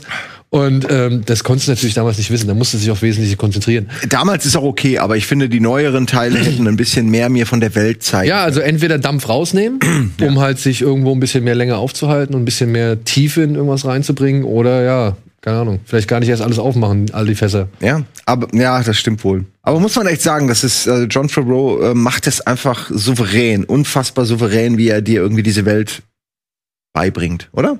Ich finde, Habe ich das Gefühl, ich finde, also ich möchte niemand anderen mehr haben, der mit Star Wars Ja, Na, ich, ich, ich, glaube, prinzipiell ist John Favreau jemand, den du auf jedes Projekt setz, setzen kannst und der da sehr viel Ja, rausholt. aber, nicht nur er, weil er ist natürlich der Showrunner und der, der vor allem die technischen Errungenschaften mit sich bringt. aber auch Äh, sich durchsetzt gegenüber Disney. Ich glaube, das darf man auch nicht vergessen. Erstens das und zweitens hat er aber auch als rechte Hand dann so einen Dave Filoni, der einfach das wandelnde Lexikon ist. Der Typ, ich habe mir gestern noch aber, aber das stimmt doch jetzt alles gar nicht mehr. Also die haben doch so viel von dem Expanded Universe abgeschnitten. Also es gibt den dass so Kanon. jemand, weißt du, der Job, den du dann hast, ist ja quasi dann auch kastriert, naja, aber weil das das ist ja Wissen ja plötzlich nicht mehr wichtig ist. aber siehe dem Ende und der Charakter, der da auftaucht, ähm, das ist ja ähnlich passiert im, im, im, im in, in der Legacy, was sie heute Legacy nennen, ist ja dann nicht mehr Kanon. Legends. Le Legend, sorry. Und Okay, sowas, so es, sowas ja. wird halt aufgegriffen, weil einfach ein Dave Filoni da ist, der ganz genau weiß, wie viele Werke das gibt, der kennt das alles. Und das hast du auch im Gefühl, und der hat sich auch sehr viel zusammengesetzt mit dem George Lucas, der weiß ganz genau, Mhm. Äh, wie würde das George Lucas finden, nicht, dass er das immer nur so machen will. Lukas wie, würde ich erstmal einen großen Kaffee holen und in seinen gemütlichen Regiesessel setzen. und was ich nur So, was drehen denn heute? was, ich Entschuldigung. nur, was ich nur damit sagen will, neben Dave Filoni oder neben ähm, John Favreau, der die technischen Errungenschaften mitbringt, wie diese riesige Leinwand und so, äh, gibt's halt eben einen Dave Filoni, der wirklich, ich kann euch das echt wärmstens empfehlen, guckt euch diese Disney Gallery an, auch auf Disney Plus. Das ist nämlich eine, ich glaube, achteilige Doku-Reihe zur ersten Staffel wo jede Folge was Bestimmtes behandelt. Die erste behandelt die, den diversen Cast an Regisseuren, Ja. den die Serie hat. Äh, dann gibt's eine Folge, die sich nur um die Technik kümmert. Eine, wo Dave Filoni original ein zehnminütiges Plädoyer darüber hält, wie wichtig Qui-Gon Jinns Tod dann irgendwie ist äh, für den weiteren Verlauf von Anakin und Darth Vader eben. Und du, du, du, du hörst ihm zu und hängst an seinen Lippen und dann zieht er Bezüge auf, aus Episode 1 auf Mandalorian und denkst dir, what the fuck, darüber habe ich nie nachgedacht, aber das stimmt auf jeden Fall. Was ich damit sagen will, ist, in dieser Serie kommen sehr viele fähige Leute zusammen und das merkst du dann in Ja. jeder, in jedem Aspekt, in Dialogen, in, äh, in, in Be Bezugnahmen, also auf, auf Easter Eggs und weiß ich was alles da noch drin steckt. Man- das ist einfach, das hat Hand und Fuß. Ja, Night of the Old Republic zum Beispiel. Die ganze Folge ist ja tatsächlich eine Sidequest in Night of the Old Republic. Ist das so? Ja. Das wusste ich nicht mehr. Die, also äh, in Night of the Old Republic geht dieser Darth Revan, oder wie er heißt, oder Revan, Ja. auch auf die, also muss auch eine Quest erledigen, wo es auch um den Great Dragon geht, den man eben halt auch mit Du hast einem recht, ich kann mich sogar dran erinnern. mit, mit Sprengstoff zur, mit Minen zur Strecke bringt und weshalb, wodurch man dann ebenfalls eine Perle erhält, Ja. mit der man halt Und dort das, wird auch, du hast absolut recht, die finden dann auch die Perle, ne? Die, die äh, Sandleute. Krass. und im Extended Universe wird auch äh, mehrmals erklärt, wie, wie wertvoll diese Perle auch ist Ja. äh, auf Tatooine. Dass viele die halt haben wollen. Wobei die halt so ein Ding finden und ich frage mich, wie soll das in Lichtschwert passen? Aber Nein, nein, nein, nein, nein. Die Perle entsteht, weil dieser Great Dragon Steine frisst, in denen diese Kyberkristalle drin sind. ah, und in der Perle ist Und der Kristall. äh, drin. genau. Und äh, das komprimiert, äh, so gesehen, also wie in so einer Auster, ist Mhm. dann irgendwann diese Perle, die der Typ halt in seinem Bauch, warum auch immer, mit sich rumträgt. Überhaupt, weil wir es gerade haben schon, dieser Crate, ne, dieses, dieses Sand, sie nennen es ja Drachen, aber eigentlich ist es ein Sandwurm, Ja. mehr oder weniger. Äh, das, das, da sieht man ja in der Originaltrilogie, in welchem ist das? Im allerersten? Ja, im da sieht ersten, man im ersten, stimmt, da sieht man dieses Skelett nur. Und jetzt siehst du halt dieses Vieh mit den technischen Mitteln, die man heute hat. Und, Und es sieht, es sieht schon gut wird, aus. Ne? Also es gab diese eine Szene, wo das noch mal so weiter aus der Höhle kommt, Ja. noch mal größer wird. Und ich dachte, wie groß ist Wie, dieses vor, allem, vor allem dieser Vergleich zu diesen, wie heißen diese Riesenviecher? Mantas. Manta, da, der Vergleich dazu, Ja. da siehst du, und weil die sind halt damals schon riesig gewesen für, für einen Jungen. Wenn man als Junge das gesehen hat, dachte Alter, das ist ein riesiges Vieh, wie so ein Mammut. Und dann siehst du halt diesen fucking Sandwurm, der noch mal viel, viel größer Aber ist. denkt ihr nicht auch, dass sich die Leute von Dune denken, sag mal, muss das jetzt sein? Ja, 100 ernsthaft, wir kommen hier dieses Jahr, kommen wir raus mit dem Film, jetzt macht ihr so einen Sandwurm. Äh, äh, ich würde mir auch, ich würde mir professionell ans Bein gepisst fühlen, dass Total. die jetzt einen Sandwurm machen. Ernsthaft, Leute. Es ist ja kein Sandwurm. Ja, Aber komm, der ist Komm, ist aber ein Drache. Vielleicht durften sie das Wort Sandwurm Ja, nicht ja. benutzen und deswegen Bei Meter gesagt, Drache. 250 von dem Drachen sind so zwei kleine Schmetterlingsflügel. Drache! Also ich sag, ich, ich find's ja cool. Er soll ich ja sag, Füße haben, man hat sie nicht gesehen. Ich denke, genau. Oh Gott. Naja, aber äh, geile, geile Folge. Aber- ich ich, ich glaube nicht, dass jede Folge so gut werden kann wie diese erste. Glaube ich auch. In Monster Hunter Ja, in dem neuen sieht man auch den Diabolo und der ist ja auch unterm Sand oder Diabolos. Der schwimmt ja auch im Sand. Mhm. Also könnten sich jetzt auch die Monster Hunter Macher auf die Füße Das ist lustig. Ich kenne sogar diesen. Und Sand- Eddie meinte gestern, Ja. Eddie meinte gestern bei der Szene, wo sie halt wirklich mit mehreren Leuten gegen das Vieh vorgehen, ey, das ist original Monster Hunter. So. Das ist aber eigentlich ganz gut dann, ne? Ja. Ja. Ich habe auch ein bisschen an Shadow of the Colossus gedacht, an Dieses Sandwurm, den es dort gibt. Vorgestern. Das Sandvieh kenne ich tatsächlich noch vom allerersten Monster Hunter. So lange gibt's das schon. Da habe ich das, weiß ich noch, bei Giga vorgestellt und dann habe ich gegen so, so ein Sandmonster gekämpft. Also, ich muss sagen, hier und da fand ich die Kulissen ein bisschen zu digital. Das ist mir jetzt diesmal ein bisschen stärker aufgefallen. Kann aber auch an Andys Fernseher liegen, der halt einfach ultra scharf war. Es gibt eine Szene, da habe ich mich auch gewundert, denn das sind ja diese, das habe ich in der letzten Folge erklärt, diese LED-Leinwände und ähm, die passen sich ja immer an, an die Sicht der Kamera. Und es gibt einen so einen Schwenk, wo plötzlich das Bild außen bricht. Da dachte ich so, das muss irgendwie ein Fehler sein. Das haben die dann nicht mehr nachbearbeitet oder was? Weil die versuchen ja auch alles in der Kamera Ja, ja, zu haben, ohne aber- Nachbearbeitung. Ich finde schon, hier und da war es ein bisschen offensichtlicher, aber eben, weil halt auch das Bild nun mal viel größer oder aufgezogen wird, eben mit dem, mit dem Crate Dragon, das ist natürlich schon ein Riesenvieh und das will man auch in seiner Gänze dann irgendwann mal drin haben. Dementsprechend wirkt die Szenerie dann auch ein bisschen künstlicher. Aber Musik, wieder Hammer. Coole Darsteller am Start, äh, geile Sprüche. Der Anfang, der Op das Opening, auch wieder badass, wie man es eigentlich von Mandalorian erwartet. Und äh, ja, Spoiler, Ja. Spoiler bitte, kurz schnell. Was ein Ende. Ja, und dann ein Ende, das äh, vielversprechend ist. Ne? Denn es ist klar, es ist, äh, wie heißt der, Temura Morrison. Es ist der Mann, der Boba oder Django, Django Fett eigentlich. in Episode 2 und 3 gespielt hat. Oder halt eben Cody, den Klon. Und alle anderen Klone. Alle, alle anderen Codys. ja, und wer sollte das anders sein als Boba Fett, der da am Ende stand und äh, jetzt guckt, was Naja, ein übrig, übrig gebliebener Klon, aber das wäre eine herbe Enttäuschung. Ja, das wäre aber wirklich. Er hat die Rüstung nicht. Die Rüstung hat jetzt der Mandalorianer, also Din. Also hat er sich wohl irgendwie auch davon entfernt, ne, davon getrennt. Es gab sicher ein einschneidendes Erlebnis. Vielleicht war es sein beinahe Tod im, im Salak. Ja, also vielleicht, hat Vielleicht er sich musste auch. er da, äh, musste er die Rüstung zurücklassen oder so. Genau, vielleicht musste er die Rüstung zurücklassen. Und Das ist in einer Geschichte von, ich glaube, das ist in einem Comic. Es gibt so zwei, drei Geschichten, wo er eben sich ja aufbefreit hat dem dass er überlebt hat. Das kann man ja auch sagen. Das ist jetzt genau, aber vorher war es eben so Extended Universe und ähm, da gab es unter anderem eine Geschichte, wo er eben seine Rüstung äh, dort lassen musste im Salak, um dann heil und lebendig rauszukommen. Ich bin gespannt, ob das überhaupt noch erklärt wird. Meiner Meinung nach muss es nicht erklärt Ich muss das auch nicht erklären. Also er wird bestimmt ein, zwei Sätze sagen und that's it. Ich meine, der Dings, der, der Din, der Mandalorianer, sagt ja auch, äh, dass die Great Dragons Salaks zum, zum Fressen gern haben, beziehungsweise halt auch gerne Salaks fressen. Wer weiß, vielleicht kam das eine zum anderen. Guter Punkt, ja. Ja. Gut, so. Von der einen Wüste in die nächste Wüste, obwohl nee, es ist nicht immer eine ganze Wüste, es ist auch dann mal irgendwann ein Samurai-Dorf oder ja, eine Stadt. Westworld. Simon wollte über Westworld reden. Na ja, ich Ja. finde, wir müssen als eine ernstzunehmende Seriensendung müssen wir über eine der, äh, zumindest was den Production Value angeht, aufwendigsten Serien reden, die auch meiner Ansicht nach sich ganz extrem Mühe gibt, mega verkopft daherzukommen, mega pseudophilosophisch daherzukommen. Und zumindest die erste Staffel war meiner Ansicht nach eine Offenbarung. Ja. Also wirklich was ganz, ganz Besonderes. Ich weiß nicht, wie du das jetzt empfindest nach, du hast es ja jetzt erst nachgeholt und mit diesem Hype und wir nerven dich und so. Und danach die zweite, dritte Staffel. die da, erste da, Staffel habe ich damals komplett Auch schon. verfolgt. Und auch so gemocht, oder? weil, Die mochte ich, Die ja. mochtest du auch, oder? Ja, ja. Weil da merkt man schon, okay, sie haben nicht nur geile Schauspieler, sie haben offensichtlich eine gute Idee, sie haben diese Westworld-Setting genommen und es nochmal ähm, äh, auf, auf, auf die Jetztzeit sozusagen äh, gebracht. Und ja, diese ganzen philosophischen Fragen, die aufgeworfen werden, die ganzen offenen äh, möglichen potenziellen äh, roten Fäden, wo es weitergeht, fand ich damals bei der ersten Staffel richtig geil. Jetzt muss ich kurz ausholen, dann kam die zweite. Die zweite ist was völlig anderes, äh, obwohl sie, naja, also was völlig anderes von der Ausrichtung her, obwohl sie natürlich noch in Westworld spielt.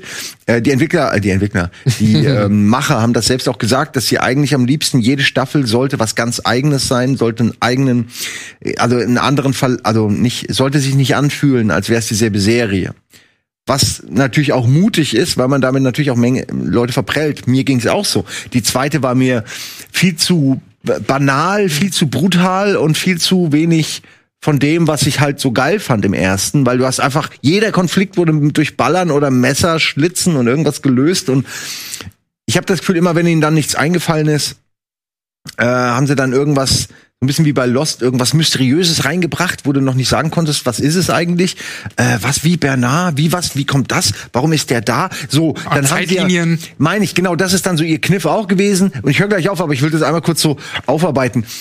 Ihr Kniff war dann auch immer, die Zeitlinien einfach nicht einzublenden und einfach Dinge zu zeigen. Das ist wie bei Tatooine, ne? Siehst verschiedene Sachen im, im Anschluss, kannst aber nicht sagen, was war vorher, was war nachher. Und dadurch äh, bist du halt verwirrt. Und das nutzen sie dann, um ihre Geschichte möglichst verschachtelt zu erzählen. So, die dritte ist jetzt wieder was anderes, denn jetzt äh, geht es um die äh, Gegenwart, die vermeintliche Gegenwart der Serie, nämlich die Zukunft von, aus unserer Sicht. Ist aber also jetzt nicht Future World, sondern ist die echte Welt. Und äh, da sehen wir den, äh, oh Mann, ich habe den Namen leider vergessen aus Breaking Bad. Äh, Aaron Paul. Aaron Paul, natürlich. Aaron Caleb. Paul. Äh, Aaron Paul, Caleb kriegt eine sehr präsente Rolle. Ähm, ich weiß nicht, inwiefern wir jetzt auf die Details eingehen sollten. Ähm, wir werden das im Spoiler-Territorium gleich machen. Ich will jetzt aber auch nur generell sagen, es ist noch mal was anderes. Es ist noch dieselbe Welt und ein paar Charaktere sind identisch, aber es geht plötzlich um ganz andere Dinge.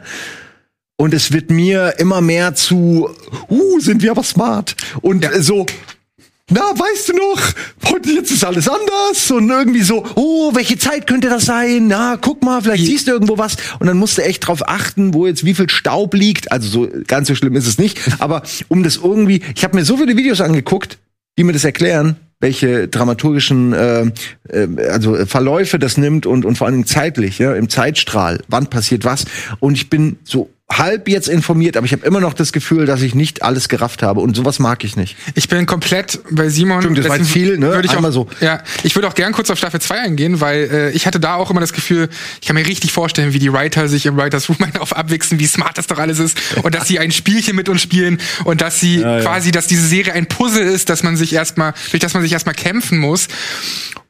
Und ich bin da auch nicht so ein großer Fan von, weil ich dadurch das Gefühl auch habe, durch diese Herangehensweise, dass sie jede Staffel was eigenes machen wollen, was Neues machen wollen, haben sie vielleicht für die erste Staffel einen kompletten Plan gehabt, aber sie wissen nicht so richtig gefühlt, wo es hingehen soll, dann irgendwann in Staffel 6 oder so. Dann kenne ich aber die andere Seite, Daniel, nämlich du hast vorhin gemeint, dass du Staffel 2 besser fandest als Ja. Staffel 3. Und das würde mich mal interessieren. Okay. Warum? Weil ich, glaube ich, den Vorteil hatte, dass ich das alles am Stück gucken konnte. Ich glaube, die zweite Staffel hat mit ihrer doch verschachtelten und auch zum Teil verschwurbelten, das will ich gar nicht abstreiten, Erzählart, sich selbst so ein bisschen das Event-Genick gebrochen. ja, weil du konntest, du konntest, ähm, also es war mir schon, also mir war schon vor der ersten Staffel klar, dass HBO sich da Game of Thrones als Vorbild nimmt und möchte die zweite Game of Thrones Serie irgendwie an den Mann bringen. Das heißt, jede Woche sitzen Millionen von Menschen gebannt vorm Bildschirm und warten drauf, was passiert. So. Und ich finde, das kannst du leider nicht mit Staffel 2 machen. Weil Staffel 2 hat halt das Problem, es springt halt hin und her. Wir lernen am Anfang Bernard kennen, der am Strand liegt und nicht mehr so genau weiß, was er halt eigentlich erlebt hat. Und der Anhaltspunkt, den wir eigentlich haben, ist, jedes Mal, wenn er mit dem Glatzkopf zusammen ist, ist es die Gegenwart. Und alles, wo der Glatzkopf nicht auftaucht, ist Vergangenheit. Und ich muss sagen, das habe ich dann doch relativ schnell geblickt. Okay, ah, wenn der Glatzkopf da zu sehen ist, dann äh, weiß ich, okay, Bernard versucht sich zu erinnern. Wenn der Glatzkopf nicht zu sehen ist, ist das die Erinnerung von Bernard. Das meine ich, so diese kleinen Clues, Details, man muss sich das alles so selbst. Aber ich finde das, ich finde das tatsächlich besser. Muss ich ehrlich sagen. Es ist so ein, so ein Phänomen, glaube ich, was ich auch persönlich entwickelt habe. Ich weiß noch, bei The Wire, da haben alle gesagt, oh, zweite Staffel ist nicht so geil. Drei, vier, fünf, da wird's dann richtig cool. Mr. Robot, auch ähnlich. Mr. Robot, genau. Auch zweite Staffel nicht mehr so cool wie die erste. Aber bei der dritten, da wird's wieder geil. Endlich meine Freundin dazu gebracht. Sie ist jetzt in der vierten Staffel. Oh, Ja, geil, sehr gut, sehr Es gut. war wirklich ein Kampf, sie da immer wieder durchzuprügeln. Aber Oder auch, gelohnt. Walking, oder auch Walking Dead hieß es immer so, ja, die zweite Staffel, äh, nicht so geil, da halten sie sich nur auf der Farm auf und bla bla.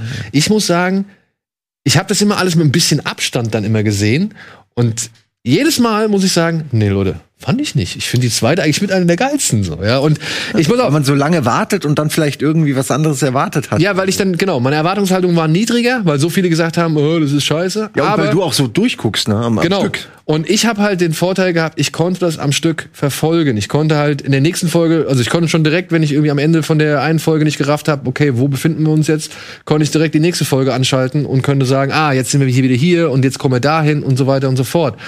Und deswegen finde ich die zweite in ihrer Art und Weise, wie sie erzählt wird, interessanter als die dritte. Weil die dritte ist fast schon straight. Da gibt's ja eigentlich bis auf einen so einen Zeitsprung, in der Aaron Paul Ja. eben ähm, ähm, Dolores, also Evan Rachel Wood, in den, am Anfang in diesem Tunnel findet, wo sie verletzt ist.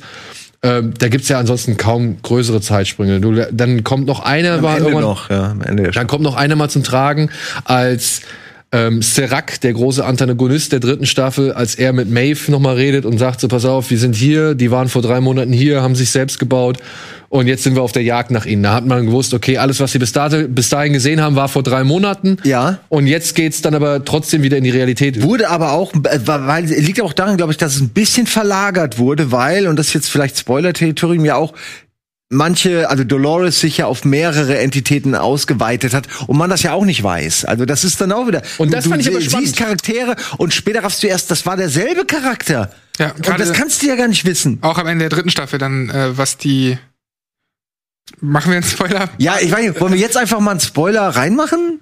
Ich will, Weil- naja, also ich mein- Moment, ich, ich wir wollte nur sagen, oder ich, ich lasse es spoilerfrei. Okay. Äh, du weißt nicht, was sie da bei sich trägt und man weiß nicht immer, wer ist jetzt wer und ähm, weil es ja diese Kugeln gibt, die Ja. dann irgendwie im Kopf platziert sind und da weißt du immer nicht, welche steckt dann in welcher Ja, Person welchen drin. So. USB-Stick hast du denn gerade?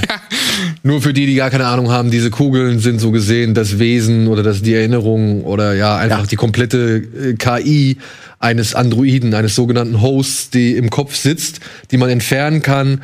Und am Ende von Staffel 2 gelingt es halt dem ältesten Androiden, Dolores, äh, mehrere Kugeln, fünf Stück, glaube ich, aus dem Park, also aus Westworld, aus diesem Freiz aus diesem ja, Freizeitpark rauszuschmuggeln, aber auch sogar in Form einer anderen Person. Das muss man noch dazu sagen. Und ja, die dritte Staffel hat für mich so das Problem, ich fand es dann doch ein bisschen konventionell, wie es erzählt wird. Ich fand dann leider, und das, habe ich dann gemerkt, hatte sie mir zu wenig Westworld. Ja. Ich wollte einfach gerne wieder zurück in, auf die Insel. So. Und auch mal andere Welten vielleicht Genau. wieder sehen. So. Ja, ja, ja, der Samurai World und so war viel zu selten. Kriegsworld war auch Hat so. man jetzt ein bisschen, das sind so Gimmick-Schauwerte, aber nicht, Ja, man aber hat die das sind- nie gefühlt. Genau, man hat das nicht gefühlt und ich hätte davon gerne mehr gehabt. Ja. Und ähm, ich muss auch sagen, ich finde diese hin und her springende Erzählart und Weise finde ich cooler, weil sie hilft mir dabei. Zum Beispiel in der zweiten Staffel hat sie mir da sehr extrem dabei geholfen, mich sag ich mal, auf die Seite von Dolores zu stellen oder mit Bernard mitzufiebern oder auch mit Men in Black, also mit William Ed Harris irgendwie mitzufiebern, Ja. so, weil ich wissen wollte, ey, was geht mit denen, warum sind die so oder wohin führt ihre Reise?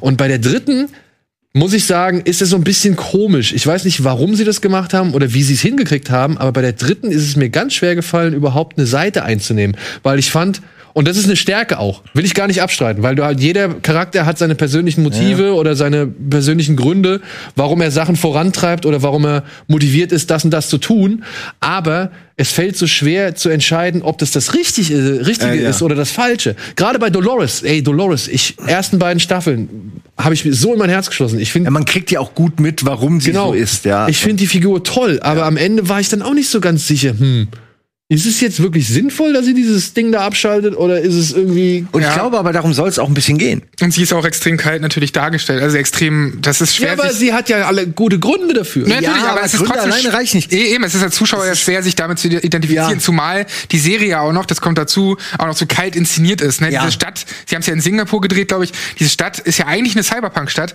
aber ohne diese geilen Farben und so, die wir kennen, was ich mal eine schöne Abwechslung finde. Ich auch. Aber dadurch ist diese Distanz direkt auch da, finde ich. Und, das muss ich auch sagen, in dieser Stadt geht's ähnlich wie bei Mr. Robert irgendwann darum, dass der Aufstand, sag ich mal, also dass eine gewisse Form von Chaos ausbricht. Und ich finde, was das war echt, also muss ich mal auch mal noch mal festhalten, weil du es vorhin als Production Value bezeichnet hast. Das ist echt krass, wie sehr sie versuchen, diese Stadt als Welt glaubwürdig erscheinen zu lassen. Dass du halt immer mal wieder verschiedene Kulissen hast, dass die aber nicht irgendwie besonders abfallen, weil da jetzt mal irgendwie weniger Hightech-Schissel oder sonst irgendwas zu sehen ist, sondern dass es alles immer irgendwie so eine stimmige Form hat.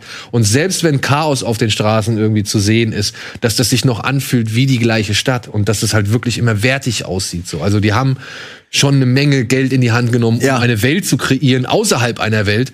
Das fand ich schon beeindruckend. Das ist vielleicht auch der Grund, warum das jetzt wieder linearer erzählt wird, weil ich mir vorstellen kann, dass eine HBO sich auch denkt, ey, ihr verprellt immer mehr Zuschauer, weil wir hatten eigentlich vor, das zum nächsten Game of Thrones zu machen vom Erfolg her, aber weil es so verkopft ist, äh, rafft's halt keiner mehr Ja. und äh, machen wir uns nichts vor, der Großteil der Zuschauer sitzt dann trotzdem am Handy und das kannst du einfach bei einem Westworld nicht, wenn du es wie in Staffel 2 machst. Bei Staffel 3 kannst du schon zwei Minuten kurz mal aufs Handy gucken, blickst dann immer noch durch. Ja, es gibt auch, es gibt zum Aber Beispiel- ist das besser? Und Nein. das, das wage ich zu bezweifeln. Nicht unbedingt, genau. Aber für den Erfolg ist es vielleicht Also besser. ich Das- bin froh, dass sie aus Westworld raus sind, auch wenn ich vermisse. Ich hätte gern die anderen Welten gesehen und diese ganze Verschwörungsgeschichte, dieses ganze, was da etabliert wird, hätte sich ja auch durch diese Welten durchziehen müssen. Man muss ja nicht, so, wir sind jetzt in Future World und hier wird jetzt alles geregelt, sondern man hätte es auch anders machen können. Ich, genauso wie man es auch, finde ich, konsumentenfreundlicher hätte schneiden können und trotzdem mysteriös halten können. Also es wird teilweise werden da einfach sich Freiheiten genommen, es künstlich komplizierter zu machen, als es ist. Und das finde ich dann oft auch nicht mehr so geil. Also als jemand, der immer noch eine Lost-Wunde irgendwo von dem Messer im Rücken hat, ähm, äh, habe ich dann irgendwie, der kriegt dann immer direkt Angst und denkt, ah, das ist nur, weil ihr irgendwie selbst nicht vertraut, dass der Rest gut genug ist. So, ihr macht jetzt dieses Cliffhanger-mäßige. Und auch das produziert J.J. Abrams. Also Ja, ich meine, ich bin wirklich kein J.J. Abrams-Fan mehr Bad so. Robot, ne? ähm, also ja, was, wie ist denn das? Der Nolan-Bruder hat aber nicht bei Lost mitgewirkt, oder? bei, bei Lost? Ja. Nein. Nee. Hätte ich.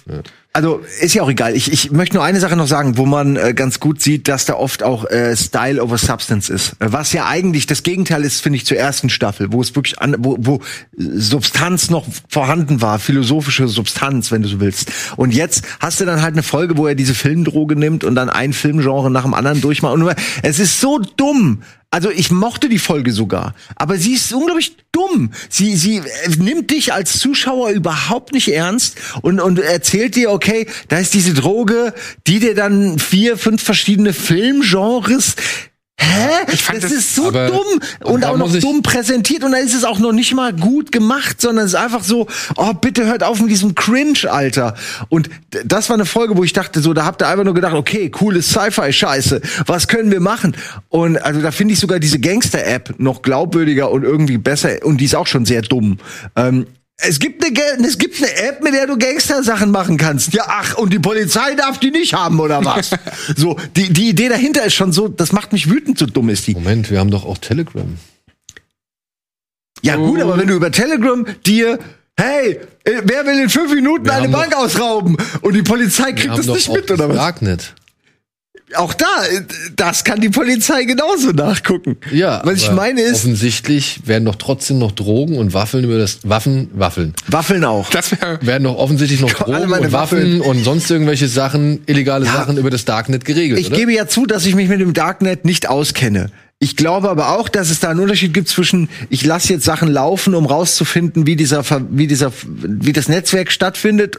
Ich glaube schon, dass die alle, die, die sofort cashen könnten. Es ist eher eine Frage, dass sie, dass das, dass dann direkt der nächste aufploppt und der nächste. Und dann hast du lieber den Nach, den Verkäufer, den du kennst, wo du weißt, ne, was der macht und so, den kannst du dir irgendwann schnappen, wenn du seine Hintermänner hast. Ich denke jetzt einfach nur wie ein Polizist, weil ich bin halt so. ne? Ja, okay. Ähm. Auf der anderen Seite muss ich jetzt mal den Anwalt für die dritte Staffel spielen, obwohl ich das gar nicht so sehr möchte, weil ich fand diese Folge mit, den, mit dem Genre-Droge, mit dieser Genre-Droge, Das, ähm, das war halt nicht klug. Das nee, war nicht vor smart. allem, das, das war so, das wirkte so faul und billig im Exakt. Vergleich zu allem anderen. Weil, weil, jetzt mal ehrlich, nur weil du mir ein Liebeslied da einspielst, muss ich jetzt nicht automatisch glauben, dass du im Liebesfilm bist. Ja, und So. er konnte er konnte auch nicht überzeugend spielen. Kann man jetzt, Aaron Paul hätte es sicher auch hingekriegt, Ja, aber sie haben sich überhaupt keine Mühe gegeben. Ey. Sie haben gesagt, da machen wir einen Filmfilter drauf, machen noch Breitband, jetzt seid ihr schwarz-weiß. So. Und wo wir bei Juan, Okay. Juan Carlo, äh, nee, Juan Carlo Esposito waren und Typecast, muss man auch sagen, ich fand jetzt Aaron Paul nicht den stärksten Aktivposten in der dritten Staffel. Der kann diese leidenden Charaktere spielen, aber mehr kann er halt auch nicht. So, Das ist immer dieses, dieses zweifelnde, streng dreinblickende, irgendwie gebeutelte. Das haben wir bei Breaking Bad. Ja. Hat er das wirklich super grandios, perfekt gemacht und, und es hat alles verdient, was er, was er dafür bekommen hat. Aber dann guckst du dir so ein paar Filme an und dann macht er Need for Speed und guckt mit der gleichen, mit dem gleichen Gesichtsausdruck Ja, ja. die ganze Zeit. Und jetzt siehst du ihn hier wieder und er ist wieder so ein, so ein geplagter Charakter. Ganz schade. Und es ist so irgendwie so ein bisschen, ja, more of the same einfach. Und du denkst dir so, warum bist du denn überhaupt da drin? Ja, weil Aaron Paul, wenn man mal ehrlich ist, einfach Glück hatte, dass er so gut funktioniert hat in Breaking Bad und eigentlich nicht die Reichweite hat, noch nicht hat, die er bräuchte für all diese Produktionen. Ja. Das ist halt nun mal so, ich gönn's ihm trotzdem. Ich gönn's ihm auch. Aber ich er- hab er- nichts gegen Aaron Paul. Wirklich. Er ist, ja, da, wie, aber wir sind, wir bewerten ja hier auch die Leistung und da ist er halt jetzt nicht gerade der Stärkste. So, Nee. wobei ich sagen muss, Beziehungsweise eher die Rolle. Also, ja, genau, ist ja, Ja, auch ein bisschen, also wenn er vielleicht wieder, wenn sein Charakter ein bisschen Genau. anders geschrieben wäre und Aaron Paul das auch überzeugend Das muss dargestellt man hätte. auch sagen. Du machst was als. Schauspieler, was dir gesagt wird und der Autor. Aber dann ist es halt schade, dass ausgerechnet du schon wieder in so eine Rolle gesteckt wirst. Ja, du kannst ja Oder ablehnen. du, ja, genau. Du kannst ja sagen, nee, ich Ja, aber lehnst halt Gangster. Westworld ab. Ja, Das ist halt das wäre dumm. Das wär, also es ist so ein bisschen schwierig, weil er hat Ja. keine andere Wahl, aber es führt auch zu seinem Untergang langfristig. Aber worauf ich hinaus will, ist, in dieser Welt, uns wird ja gesagt, und das fand ich jetzt auch wieder so, ja, ja, ich weiß nicht, was zuerst da war. Ich denke mal, Westworld Staffel 3 war vor Death Star, oder? Wisst noch, Devs? Meinst du mit, nee. Devs. Ach so, ich habe Death Star Ja, ich äh, verstanden. was- Death Devs, Star? na, hier von, Westworld Staffel 3 und wir haben letztens noch über eine Serie gesprochen namens Devs von Alex Garland. von Alex Garland. Ah, aber die kannte, äh, kannte ich nicht.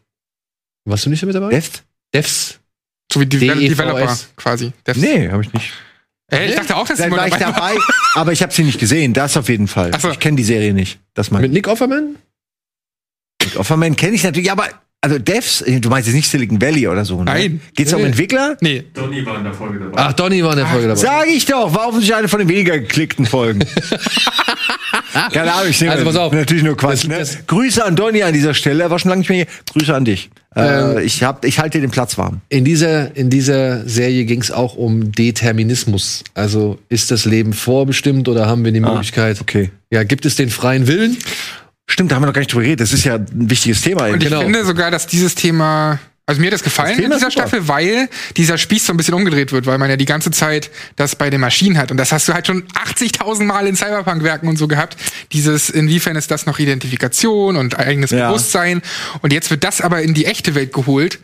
Zu Ja, den echten Menschen, dass man in einem System Was gefangen aber ist. ja trotzdem in Bezug auf Staffel 1 und Staffel 2 das gleiche in grün ist. Aber, Ja, okay. und ich muss eine Sache echt loben. Ich habe ja auch jetzt gesagt, wäre banal und so, und das finde ich auch, aber ich finde auch, da haben sie richtig gut was gemacht, weil sie machen so einen richtigen Blumenstrauß aus dieser einen Idee, nämlich diese Idee, ähm, ab wann bist du nicht mehr eigen, ab was bedeutet Freiheit, ab wann bist du nicht mehr selbstbestimmt. Das machen sie ja in Staffel 3 wahnsinnig gut auf so vielen Ebenen. Du hast den Franzosen, der von der Maschine gesteuert wird, durch das Ohrpiece, der sich quasi sehr freiwillig, der hat eine Maschine gebaut, einen Gott gebaut, damit er ihm sagt, was er tun soll. Das allein ist, ist ziemlich geil, finde ich so als Setting, äh, weil das auch ein Twist ist, mit dem du einfach nicht rechnest. Ähm, ich zumindest nicht. Äh, dann hast du die ganzen verschiedenen Varianten der, der, der Maschinen, die plötzlich ein eigenes Bewusstsein entwickelt haben durch ihre Erinnerungen. Dann hast du eine Dolores, der diese Erinnerungen sogar schon genommen wurden. Also eigentlich die Essenz, was sie überhaupt zum Bewusstsein überhaupt erst hat, ne? Durch diesen inneren Monolog, den sie, der ihnen erlaubt wurde, haben sie dann das Bewusstsein und durch die Erinnerung haben sie ihre Persönlichkeit. Das wurde ihr genommen. Dann hast du aber noch die anderen Persönlichkeiten, die Dolores erschaffen hat aus, aus ihrem Nee, ich sag nicht DNA, aber aus ihrem, äh, also ihrem Core. Ja, da würde ich halt noch. Ja, okay. Moment, nur kurz. Und dann entwickeln die aber durch ihren Lebensweg wiederum eine andere Persönlichkeit. Also die Art, wie das da thematisiert wird und visualisiert wird, finde ich richtig, richtig gut, wenn ich jetzt so drüber nachdenke, weil das ist, das ist alles dasselbe Thema, aber so ganz viele verschiedene Varianten und keine davon ist, ist die optimale, keine davon ist die, wo man sagen würde, das ist jetzt aber die Lösung. Und das finde ich irgendwie, das, äh, wenn ich drüber nachdenke, macht mir das richtig so Bock, das nochmal zu gucken oder mir eine Zusammenfassung davon anzugucken, weil das echt gute Gedanken sind. So, Weil dich das noch wollte ich- viel mehr nachdenken lässt als sonst. Davon Und- hätte ich irgendwie gerne noch mehr gehabt oder vielleicht auch noch klarer kommuniziert. Das, was Staffel 1 so gemacht hat. Davon, naja, aber davon gibt es in Staffel 2 auch eine ganze Menge. Allein anhand Beispiel Japaner und allein anhand Beispiel, und da war auch, wo ich auch dachte, was ist das für eine grottenlangweilige Folge, bis ich aber nicht gerafft habe, worum es da ging. Ähm, das war die Folge mit den Ureinwohnern, mit den Indianern. Ja, hm. Wie die halt, deren, also wie deren Weg erklärt worden ist. Und da gibt's diese eine Tja. fantastische Szene, wo der, der Anführer Die ist auch eine richtig gute Akane, Folge wie er gewesen, heißt, ne? ja, Richtig gute Folge. wo er halt in diese Halle reinkommt und dann halt diese ganzen Hosts da sieht, diese ausrangierten Hosts und auf der Suche nach seiner, äh, seiner Frau und dann in dieser Halle seine Frau findet und feststellen muss, äh, und dann kommt dieser Satz irgendwie, wie viele Leben, weil er stellt ja fest, dass da noch andere Indianer mit in, diesem, in dieser Halle stehen und andere Figuren, wie viele traurige Erinnerungen diese Körper hervorgerufen haben. Und da ist mir halt auch in der zweiten Staffel nochmal bewusst geworden, okay, du hast natürlich schon am Anfang der ersten Staffel mitbekommen, es ist ziemlich viel Leid, was diese Hosts ertragen mussten, aber diese Erinnerung an das Leid, die ja noch weitergetragen wird, die ja, wir, wie wir ja festgestellt Ja. haben, von einigen Figuren oder von einigen Charakteren ja immer noch vorhanden ist in Rest, in Rest, ja, Daten, sage ich jetzt mal, ähm, dass die ja trotzdem immer weiterleben und weiter existieren und immer wieder abrufbar sind. So. Und das fand ich dann auch wieder einen spannenden Punkt, weswegen ich halt diese zweite Staffel echt ein bisschen besser machen möchte als ihren Ruf so. Ja, ja. Und aber trotzdem, nichtsdestotrotz, du hast ja recht. Nee, nee, ich, find- wollte nicht so drauf rumhacken. Ich hatte einfach kein gutes Gefühl dabei. Ich finde nur in der dritten Staffel ist trotzdem noch die Frage, war das wirklich Dolores, die sich nur selbst re reproduziert hat? Oder meiner Ansicht nach, jetzt müssen wir mal Spoiler machen kurz. Einen also Spoiler. spätestens jetzt mal ganz kurz am Ende nochmal ein Spoiler. Ich will nämlich auch über die vierte noch reden. Ja.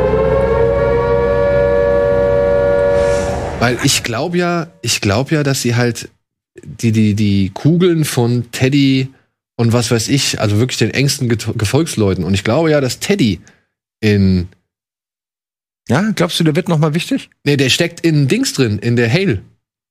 Ach so. Das glaubst du oder weißt Das, du? das glaube ich. Okay.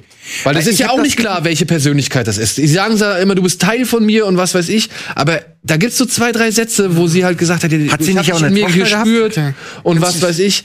Also, Oder der Vater. es ist so, ich, ich will dir zustimmen, aber so wie die Serie, und das meine ich jetzt auch nicht, das ist jetzt nicht irgendein Vogue-Shit, aber so wie die Serie mit männlichen Figuren umgeht, glaube ich, es wird alles sein, aber kein Teddy, weil das einfach wieder ein männlicher Charakter ist, der in diese Serie mittlerweile überhaupt nicht mehr reinpasst. Und ich kann mir auch nicht es sind vorstellen. alles nur noch Frauen, es ist alles Männer sind inkompetent und Arschlöcher und müssen sofort von einer Frau umgebracht werden, ist mehr oder weniger die allumfassende Geschichte.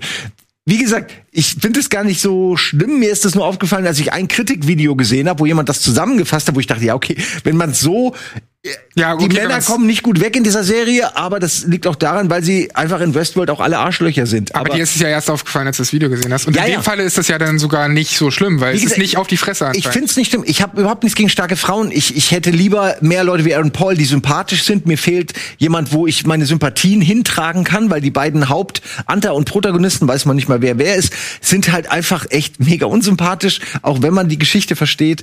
Das ist so mein, also ich glaube, aus diesem Grund, dass es nicht irgendein männlicher Charakter wird. Es wird eher das Kind, als dass es Teddy wird. Ich würde mich gerne vom Gegenteil überzeugen lassen, aber ich, Ich bin weiß nicht, welche mega Kugeln gespannt. sie mitgenommen Ich hat. will auch wissen, was mit, mit äh, dem Typ in der Wanne wird bei Bernard. Ich habe jetzt vergessen, wie er heißt, aber ihr wisst, wie ich meine. Ja, Äh. Also, ja, es gibt echt ein paar Charaktere, wo ich echt wissen will, boah, was ist mit dem noch? Also, der und- gehört dazu, Bernhard. Und Dolores selbst existiert ja quasi in zwei Körpern jetzt. In mehreren. Ne? Oder Mehr als- mehr? ja, das ist ja die zwei. Frage. Naja, also ich hätte ganz klar gesagt, diese ähm, Charlotte. Ich ja. weiß nicht, ob Und Tessa Lawrence. Thompson, ich weiß nicht, ob Tessa Thompson wirklich Dolores ist. Moment, du meinst jetzt die, äh, Hale, Charlotte Hale. die dann auch die Chefin und die quasi ihr eigenes Genau. Dann macht. Doch, doch, doch, doch, doch. Sie hat gesagt, sie hat sich. Ja, und okay. halt der Lawrence. Aber das ist ich ja verstehe, wieder. du meinst, du meinst, dass das noch der Dolores sagt irgendwann zu ihr, ich vertraue dir mit am meisten und du musst das machen und keine Ahnung. Und die ist ja plötzlich auf einmal, Teddy war ja äh, auf, auf hart geschaltet und hat dann trotzdem wieder ein Gewissen entwickelt und jetzt ist sie halt, ne, sie weiß, Du meinst, dass sie jemanden gerne hätte, der einen gewissen. Okay, hey. Also, wenn man eins sagen kann, es kann alles sein. Es ist alles noch offen, es sind sehr viele Fragezeichen, aber ich freue mich tatsächlich auf die vierte Ja. Staffel auch. Aber jedes Mal denke ich so, naja, aber jetzt unterhalt mich mal die besser. Serie ist halt wie ein Puzzle. So. ja, ist, also, man muss eigentlich als Begleitvideos, finde ich, diese ganzen, äh, äh, was tatsächlich geschah und diese Timeline-Sachen gucken, finde ich, um so wirklich das Gefühl zu haben, man hat's verstanden. Ich kann euch auch da wieder die HBO äh, Westworld Podcasts empfehlen. Da, da reden die Serienmacher auch nochmal drüber. Gut, Dann werden checkt wir man's ein bisschen. bis zum nächsten Mal uns reinziehen. So, das war's. Ich hoffe, ihr hattet ein wenig Freude mit den Serien, die jetzt endlich mal rangekommen sind oder hier vorgestellt wurden.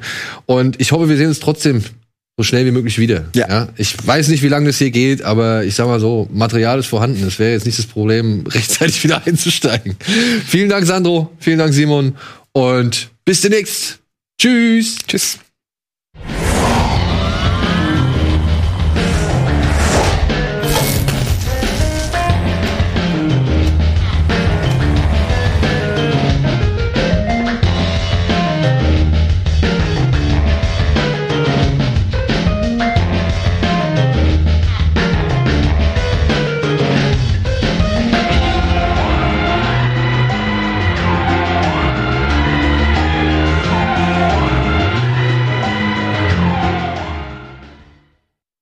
Diese Sendung kannst du als Video schauen und als Podcast hören. Mehr dazu unter rbtv.to slash badabinch.